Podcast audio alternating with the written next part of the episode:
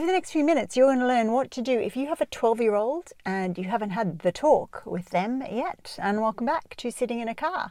I'm Sarah Sproul and I sit in a car with you each week answering a question to help you raise your confident and caring young person who respects themselves and the people around them. And I'm just going to rub off my little board here so that I can draw you a picture because the answer to this week's question comes from the sort of foundational pillars of the evolved family method. So I'm just going to do a little picture here. For those of you who are listening, the picture um, has three little circles and they each represent one of the pillars of the evolved family method, um, which is kindness, growth, and courage. And those three pillars sit on six foundational principles. Um, so, we're going to be talking about three of those foundational principles today, my three favorites. Um, to ensure that you don't feel overwhelmed and you have something that you can work on practically for your home life, particularly if you have a 12 year old. Now, if you have a question like this, you've got a 12 year old or a situation like this, you have a 12 year old and you might have had some chats about some things, but you haven't had the actual talk. And I'm putting my air quotes up around that because that would be generally a euphemistic way to say, haven't talked to them about intercourse. And I'm saying intercourse on purpose because most of the time, um, when people think about sex and they're having the talk about sex, they're thinking about intercourse. So, if um, you have this same issue at home, uh, you may be doing the following things because of it. So, firstly, you may be hoping for the best. I'm thinking, well, at some point this conversation will happen. Surely my child will ask me a question or something will come up on the TV, or maybe even school will do sexuality education and they'll hear it from school. So you might be thinking that. You may have a conversation with a parent that says, ah, sure, look, um, we figured it out, didn't we? Well enough when we were growing up, so our kids will figure it out too. Um, or you may be really conscious about making sure this talk happens at exactly the right time in exactly the right way. And so you are constantly on the lookout for ways to make this conversation the best it can be. And all those actions make absolute sense because at the end of the day, we can only do what we know and not all of us have information that allows us to talk about sensitive things in a way that feels comfortable and natural for us and easy and um, okay and not embarrassing for our child. So we're doing the best we can because we're running on programming from um, the world in which we live and how we were raised. And so many of us have had experiences where conversations like this were awkward, unpleasant, disconnecting, um, sort of like left us with more questions than answers, and um, gave us the sense that maybe conversations about sensitive things, particularly around sexuality, were not the right thing to do because it is like a top secret part of being human and a top secret part of bodies. Now, these descriptions of what could be happening in your house um, are part of what will show you that there is the courageous yet tongue tied parent effect happening. So, hoping for the best, looking for the perfect time, hearing people say, ah, sure, we figured it out, our kid will figure it out too, are all indicators that the courageous tongue tied parent effect is happening in your family. And um, I've learnt that this effect can create feelings inside us of guilt um, and shame. Maybe we feel stupid, that we're blaming ourselves for having a 12 year old and never having sat down and had a conversation like that. Um, we have no idea how to be compassionate towards ourselves and gentle and kind um, and treat ourselves with respect around this part of parenting because it's super hard, right? And so those feelings around shame and guilt make absolute sense. A courageous tongue tied parent wants to do the absolute best for their child. Remember that. So you want to do the absolute best for your child, and the skills and abilities and experiences you've had up to this point don't support that. So um, let's get into the three strategies and ideas that can address this situation you have at home. So you can go from um, being part of the courageous tongue tied parenting effect over to knowing the steps to take to build and create an evolved, communicating, connected family. Step one What would you say to a friend who felt stupid? Not necessarily about anything to do with sensitive conversations, but just felt stupid over something that happened. Maybe they had a dinner party and the food was absolutely terrible and they just feel incredibly ashamed. What would you say to a friend like that? You know, most of us are really compassionate and kind to someone we care for so much that is in a shame spiral. And so have a think about capturing what you would say to a friend because that is one of the ways we can access our kind, compassionate self when we're directing it to someone else. You might write a letter to a friend and say things to them to help them feel like they're not on their own, that um, everyone makes mistakes, all those sort of lovely, warming, affirming, connecting statements. So I'll give you some examples. If a friend was in trouble after a failed dinner party, um, I might say something like, um, You didn't know. You couldn't have known that the beef was going to cook that quick and come out so so tough. Maybe something like, um, so many people have um, had failed dinner parties. Um, I might tell a story about the time that I was invited over to someone's house for dinner, and thank goodness it was a very dear friend. And I um, agreed that I would bring dessert, and I chose to make something I hadn't made before lemon meringue pie. The meringue was amazing, the pastry was passable, the lemon was like slop. And I didn't realize it till we cut it open and everything just went. No, so you're not on your own. So these statements of connection that you can make to yourself can sound like um, I didn't know that um, it was going to take this long to feel comfortable to have this conversation or there are so many other parents in this same position. And I'm telling you, as a sex educator, there are so many other parents in this position. You are not on your own with this. Lots of parents get to a particular point in raising usually their eldest child before they realize, like, oh, no, if I'd known what I know now five or six years ago, this would be so much easier. So you're not on your own. Another thing you could say would be, um, um, I'm doing the best I can. Right? You might have said that to a friend. Oh, that sounds hard, that dinner party. You did the best you can, and oh, how difficult. Um, you might use feeling words like how embarrassing. Um, you must have felt like the, you wanted the floor to swallow you up.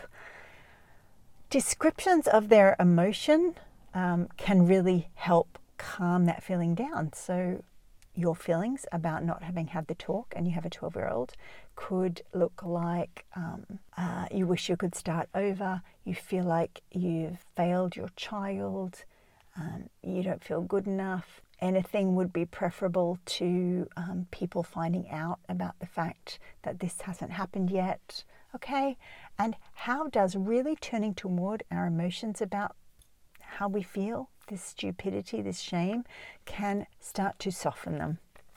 Point two any time is a good time. Starting is better than never starting. So, um, this can look like okay, your kid is 12, and maybe you have heard an episode of Sitting in a Car, which makes you realize that you could have had that conversation when they were four, five, or six, but you didn't know that then, and now you do. And so, um, this reassuring sense of, wow, um, what other things in life have I discovered that I've started straight away because it was better to start sooner rather than later?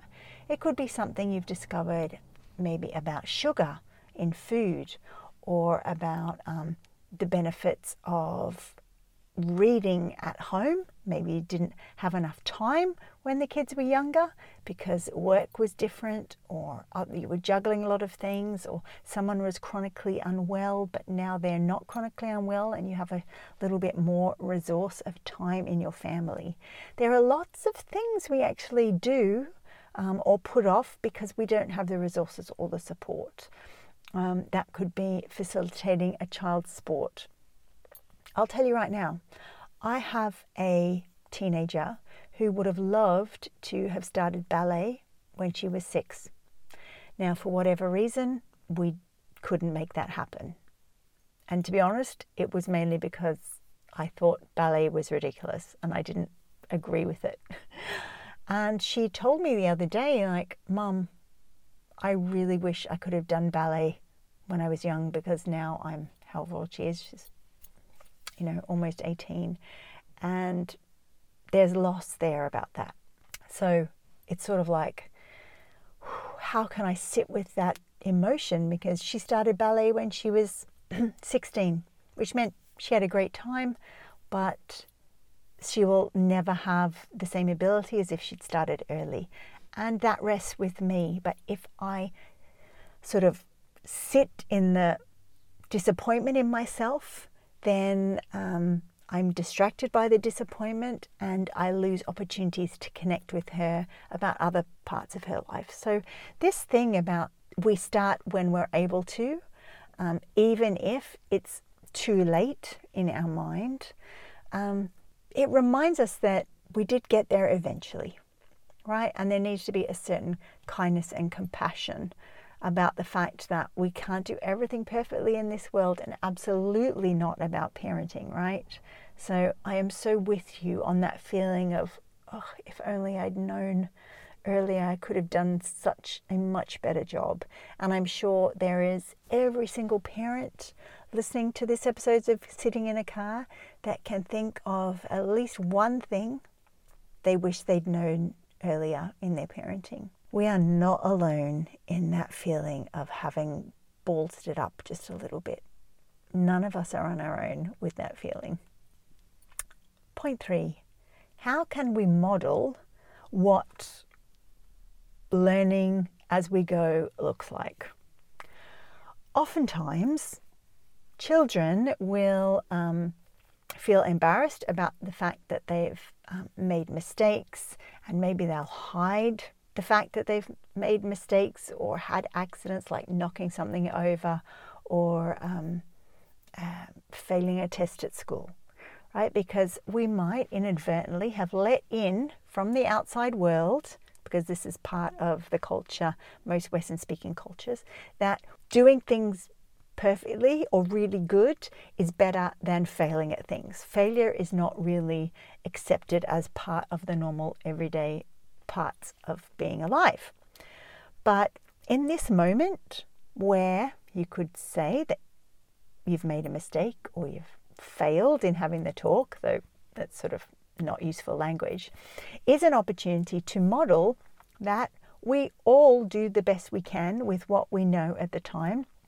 Even adults sometimes, or quite often actually, in my case, and maybe in your case too, um, need to learn as we go along. So, how would that look like claiming that part of I need to learn as I go along? In this instance, we can say something like, I learned something new today to our child. So, I learned something new today, and I just want to let you know that it's easy to feel like we need to do things perfectly. And in a minute, I'm going to tell you something that I've discovered about myself that I haven't at all done perfectly. And in fact, I'm sort of made a mistake, right?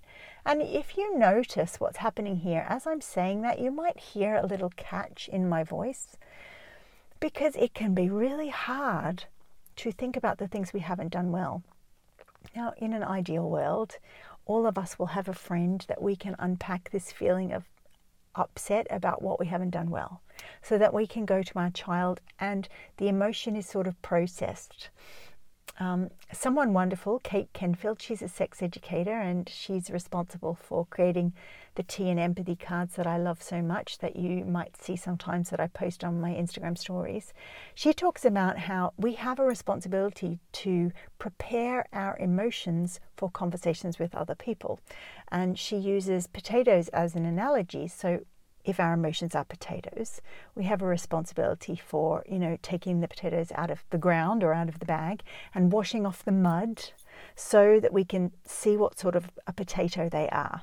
The analogy of this when it comes to feelings is that we have a responsibility with our feelings to take that to a safe place, probably a friend or a sister or a parent or um, a spouse or a co parent, and really just wash off the mud of that feeling, get clear on what it's called, um, find someone who can really hear that emotion in us so that our nervous system has some time to get comfortable with the fact that, oh, yeah, this emotion has shown up and it's not easy, but um, how can we accept the emotion and use it to create connection with our child by modeling what not getting it right looks like.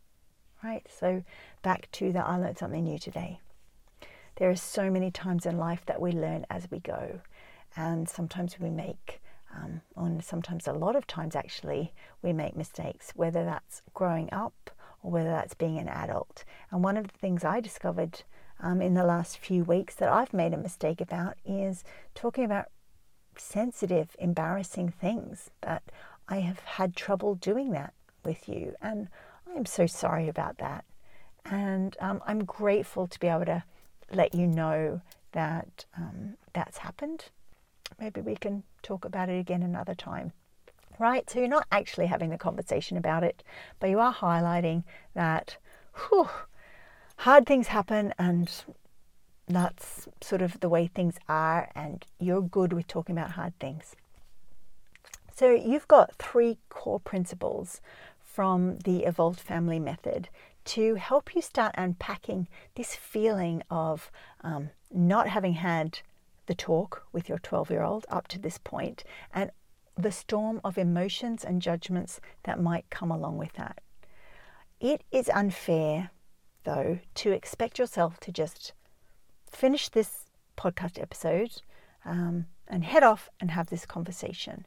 There is, um, there needs to be time and attention given to um, how it's impacted you and um, how you can prepare your emotions, like Kate Kenfield says, prepare the potatoes, um, to be able to bring this experience into your parenting. And it needs a certain amount of support to build these muscles, develop these habits. So, um, at the moment, the Evolve School, the doors to the Evolve School are open, and that does not happen very often. It's twice a year. And inside the Evolve School is um, you get so many opportunities to hear other people talk about the complexity of this part of parenting, get um, advice and your questions answered about how to take the next right step for you and the child or children you're raising because everyone has a different next right step. Our children are different from each other, we are different from each other, we've all had different life experiences, right? So, if you would like to um, get more information about the Evolve School and to see if it's going to be um, helpful to you to move forward in this part of your parenting, head on over to the link that will be somewhere around this video or this podcast episode. It's sarahsproul.com forward slash evolve. And I would love to see you inside there so we can work together side by side to move forward to um, build more skills and more abilities to have confident conversations about sensitive stuff inside your family in a way that builds deep and lasting connections with the children or child in your care. Bye for now.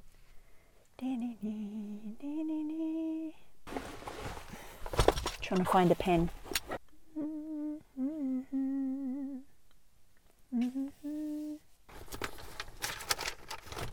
there it is. Oh, found a pen. Uh, that, that